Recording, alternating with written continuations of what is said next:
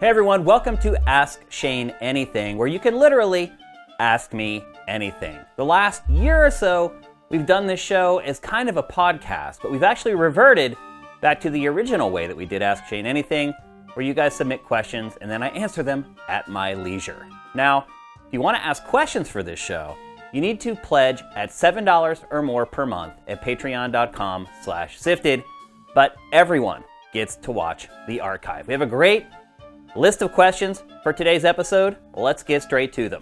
Our first question comes from Sifted from Mick Womble. I can't help but be cynical about the timing of Phil Spencer's video about the toxicity of the console wars when it came so quickly after the delay announcement for Redfall and Starfield. It feels so much like a PR move to take attention away from Xbox having no exclusive games the rest of the year that his message, however true, will get lost. What's your take on the message and timing? Are the console wars necessary to build hype for products and fanboy fangirlism that create social media engagement and drive sales? Well, boy, you asked me a question about the console wars, something that I have detested pretty much my entire life. Even back in the Nintendo versus Sega days, I hated the console wars. I hated that people would dig in their heels and literally refuse to play games on other platforms that they did not own. I have never, ever been that way. I was the kid growing up where I would get one console, my friends would get another console, and then we'd share games so we got to play them all. I have never really been a console warrior or a console fanboy throughout my life.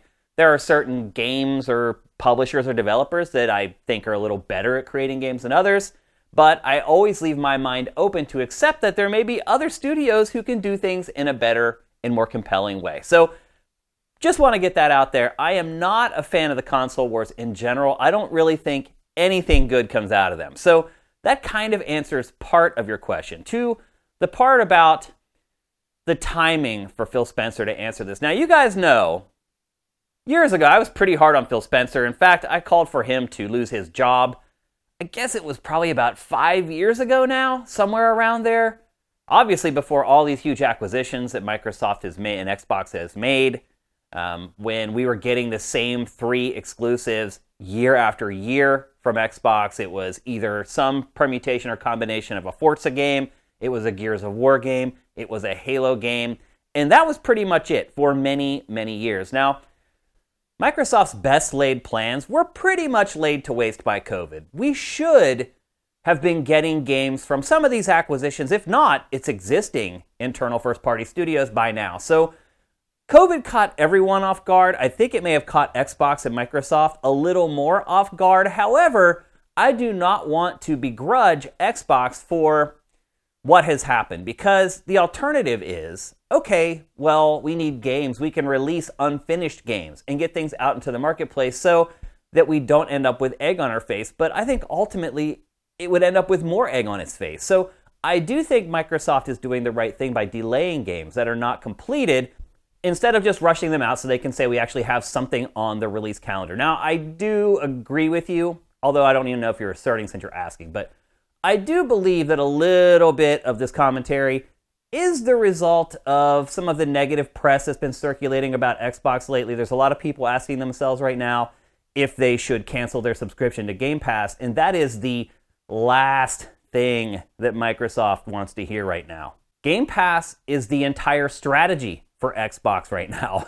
and so if Microsoft is hearing that a lot of people are like, wait a minute, maybe this service isn't worth it if I'm not getting those big exclusive first party games day and date like I had planned on getting, that's scary to Microsoft. So I could see where there might be some sort of a knee jerk reaction to all that. But Phil Spencer is not typically the guy who has a knee jerk reaction. After all, he did let Xbox flounder for quite a while, only releasing a couple exclusives per year for years in a row. So I don't think that Phil is going to do anything rash or brash. That's really not in his nature, but I do sense that maybe there's a little bit of a defensive attitude coming across here because from my perspective, at least I believe, Microsoft probably thinks that it is hooking people up with Game Pass. It thinks that it's relatively cheap monthly charge in addition to all the deals that we've got on Game Pass. I mean, I think I got Game Pass at one point for like 3 or 4 months for like a dollar I do think that maybe Xbox or Microsoft thinks that it has hooked us up for a very long time, and therefore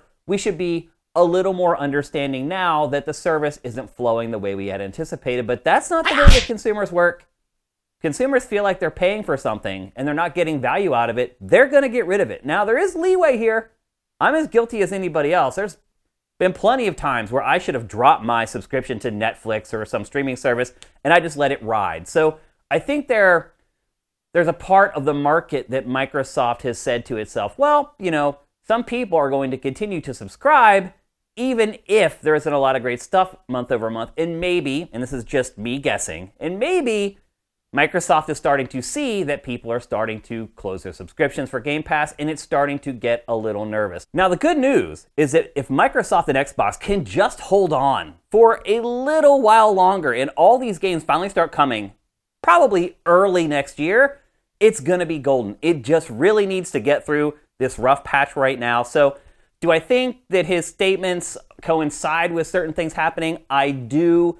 Do I think that his statements will ultimately have a big impact on the future of Xbox? Probably not. Do I think the console wars do anything constructive to help our industry? I do not. Our next question comes from Sifted from AJ the Legend. What's up, AJ? Do you feel confident in the next generation carrying the torch and representing gaming in a fair yet critical mindset? Or are we in the days of opinions being based off what benefits the individual? Thanks for all you do. First of all, thank you very much. Second of all, your question is a little confusing.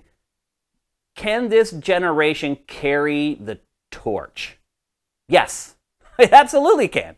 These consoles are plenty powerful enough. It, they have plenty of new features and functionality. There's maybe a harder sell for people who haven't owned consoles in a while. Getting people off of the bench to buy a PlayStation 5 or an Xbox Series X if maybe their last console was an Xbox 360, that might be a little hard because I think a lot of the things that we, as hardcore players, appreciate in these consoles, some people may not even really notice. Like, we talk about things like hot swapping games and you know the ability with these SSDs to suspend a game and then jump between games. Most casual players, that's not a feature that they care about because they typically play either no games at a time or one game at a time. And I don't think we've had any problems convincing the core players because these consoles are selling as fast as they can manufacture them. So I think people like us, yeah, I think they're definitely going to carry the torch. Do I think it's a little harder with the casual people who buy maybe, I don't know, one or two games a year to get them to upgrade from a PS4 Pro or an Xbox One X? Yeah. Uh, particularly because we haven't really seen these consoles really make use of their power yet as far as 4K games are concerned. Once PlayStation and Xbox stop kind of developing for this middle ground, I think these consoles will have the opportunity to impress the people who are sitting on the bench at this point. The people who honestly will carry these consoles into the stratosphere as far as competing for the best selling console of all time, kind of where the PlayStation 4 is right now. I do think we're a little bit away from that happening. And to the second part of your question, are opinions now being fomented based upon the impressions of the individual? No, I don't think so. Although I do think that that is more likely to happen now than it ever has been. Because, and I think a big part of that is just social media. Think back to the PlayStation 3 and Xbox 360 era. We had Facebook, we had MySpace and stuff like that, but we didn't have things like Twitter and TikTok where you could really have someone who might be considered, and I hate to say this, but who might be considered insignificant, having an impact on sort of the opinions of the hive mind. That is far more likely now than it used to be. So while I don't think that the general overarching opinion is formed by a collection of individuals, I do see things kind of heading in that direction. Our next question comes from Sifted from the Sandman. Mr. Sandman! GameFace has evolved over the years in a positive way. I felt there were times when you and Matt would talk over each other. What changes have you made to get GameFace to where it is? Do you discuss possible changes with Matt? First of all, thank you for the kind words. I really, really appreciate it. Obviously, I've worked really hard on Game Face for a really long time at this point. Um, and so I appreciate the kind words about the show and that you feel it's headed in a positive direction. However, I would say that preparing for episode 300, I had a chance to kind of go back and look at everything that we've done on Game Face. And to me, it's been up and down. like I think there are periods where we peaked I think there are periods where it went down a little bit, and then we always would rise back up and go down. And honestly, a lot of it just has to do with our location and the money that we have to have a location. So, for instance, right now, I'm recording Ask Shane Anything in my living room. And if we had a studio, I'd be recording it at a studio. It would look a lot more professional. It probably would look better. It would probably sound better. But, you know, our Patreon is in the toilet right now. And so I don't have the money to afford a studio. So a lot of it, I think, is dependent upon the location because when we have a studio, we can do things more easily, like have guests. Like I can't invite people over to Matt's house to be on the show. I would never ask to even do that because it's his private home. And, and while I love all you guys and I generally trust all you guys, I can't have you guys going over to Matt's private residence. I just can't. Another thing we used to do on Game Face is when we would discuss games, we would have live gameplay. We'd actually have the consoles plugged into our TriCaster, and we would walk you through like a section of the game while we talked about the game. Going back and looking at old episodes of Game Face, I really like that. I think it's really good. I think it's something that other video casts do not do. So I do appreciate the kind words, and I do agree with you that generally the show has got better. I find it interesting, though, that you have placed an emphasis on something that I probably wouldn't have placed a lot of emphasis on, and that is talking over each other. Um, honestly, I do talk to Matt about changes in the show. Obviously, I have to. He's the co host, he needs to keep abreast of all the changes and the tweaks to the show, what's coming in the show. And, you know, when we go to do an episode, he has a rundown sitting in front of him, so he knows the sequential order of what we're going to do in every episode. But as far as big overarching changes to the show or big changes to the structure of the show or segments to the show, generally, yes, I keep him in, in uh, the loop on that stuff. I don't accept a ton of feedback. A lot of times I make the decisions and then I just kind of tell him about it and keep him abreast of what's going on with the show. Um, so he doesn't have a ton of feedback on what happens on Game Face in general. But as far as talking over each other, I think that's really just a change on my part. I just let him finish. um, I don't think he's changed his stance at all. I think what I discovered after doing the show with Matt for a long time is that when he has something that he wants to say, he's just going to say it. And it doesn't matter as a host whether I try to break in, he just ignores me and he just keeps going. And so I've learned over time how to host a show with Matt, which basically is just let him keep talking until he's finished talking and then I jump in because if I try to jump in to get the segment moving, to change the topic or whatever, he will just keep going. And so I think I've just learned as a host, and yes, hosts can get better too. It's my job to improve as a host of the show to make the show better. I think I have just learned having Matt as a co host for so long that there's just certain proclivities that he has and that I need to work around them as a host to make the show as good as possible. There are some times it can be frustrating when I know we're running over time and he'll start telling a story and i can see in my mind that this story is going to last like five or five or so minutes in the past i would just try to cut him off and keep the show moving but sometimes you guys would complain like let matt talk or whatever um, and so i've just learned over time to just let him finish speaking before i kind of cut him off and move the show forward but thanks again for all the kind words all right our last question for this episode comes from sifted from jay lynn when are you're going to sell your collection of stuff, why do you collect stuff in the first place? That is a great question. and a question that I have really started asking myself a lot recently. Now, you may remember we used to do a show called Sifted HQ, and I would go on Sifted HQ and I would show off a lot of my stuff, a lot of the tchotchkes and other stuff that I've collected throughout my years um, being in the games industry. But one thing I would say is that since I started Sifted, that stuff has just stopped coming in. One is that the publishers don't really send like these big review kits like they used to. They do for some of the really big games, but we used to get stuff for every game. There would be a t-shirt or some other piece of swag in every box that I received when I was at Game Trailers, for example. That stuff has really kind of stopped flowing in.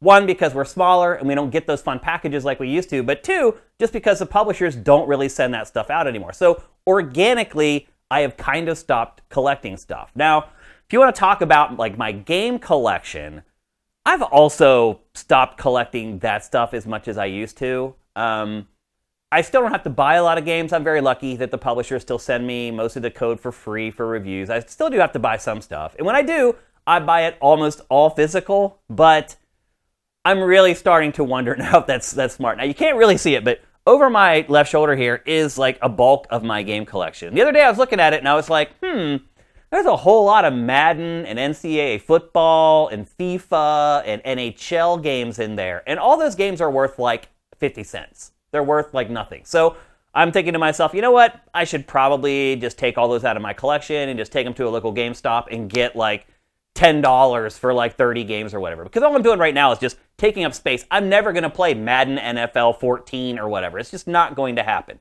Um, so I have already started thinking about purging my collection a little bit, but at this point, really, my collection is kind of frozen. Um, I have kept like the really cool swag that I've received throughout the years, and that's kind of the stuff that you saw on Sifted HQ and Closet Raiders. Um, but otherwise, my collections have kind of just been frozen. So the next part of your question was, when am I going to sell it? I'm going to sell it when I'm ready to retire. Now, there is a little bit of a fear that I die before I retire. Something happens. You never know. Um, as I've learned through the last five years with my dad and my sister, nothing is given. Like life can be taken at any day. So I hope this is not the case. But my plan is to sell it when I retire and then have a little nest egg uh, to help in my retirement. And obviously, the longer I hold this stuff, generally, the more valuable it becomes. And as physical objects, physical games become more and more rare unless people are buying them, I do believe the value of some of this physical stuff is going to go up. So my plan is to wait until I retire and finally sell off a big chunk of my collection. The second part of your question is why do I collect stuff in the first place? Honestly, almost everything I collect is to make money. like, like when I would go to Japan and I would buy these obscure Game Boy Advance consoles or whatever at the Pokemon stores, I wasn't buying them because I wanted to play them or whatever. I already had a GBA. I already had these games that I've been buying. Um, I bought them because as an investment, I figured I'll buy this for $200 today, and when I'm ready to retire, maybe I'll sell it for five or 600. And if I do that with enough stuff, then I'll have a nice little nest egg from my collection when I'm ready to retire. Now, my fear again is that, as I said, I die before I retire, and my wife is left to sell this stuff, and she has no idea how much any of this stuff is worth. Like, she could literally just have a like a garage sale and sell like a $600 GBA for like $2. And that is my fear. Now, I've spoken to her about this and I've said, you know, if something happens to me, reach out to Matt. She knows Matt. She's known Matt for a long time. And I told her, I'm like, if anything happens, do not sell my collection. Every game that I have that may seem insignificant to you could be worth hundreds and hundreds of dollars. So I did instruct her that if that ever happens, to reach out to Matt and he could probably help her make sure that she doesn't get ripped off when she goes to sell my stuff. But um, why do I collect? It just happened.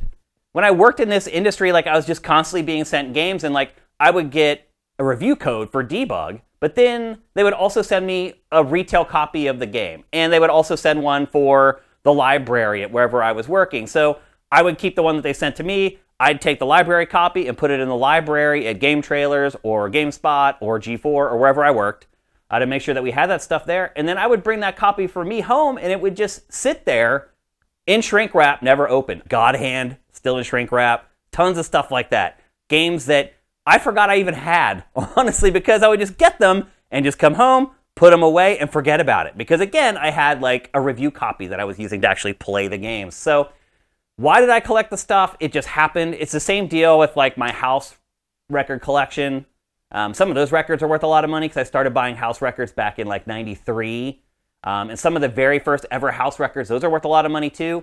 And that just happened because I love house music and I was a DJ. It just happened organically. So it was never a goal of mine to collect stuff and then sell it. Although once I realized that it was happening, it did become an initiative to maximize what I was doing as much as possible. And once I realized I started amassing these big collections, that's when I got a little more strategic about it and was like, you know what, this industry, this stuff could appreciate in value pretty significantly. And I started buying stuff with that in mind. Thanks for watching this episode of Ask Shane Anything. As I said, if you want to ask questions for the show, you need to pledge at $7 a month or more at patreon.com slash sifted. But everyone gets to watch the show itself. Thanks again. We'll see you next time.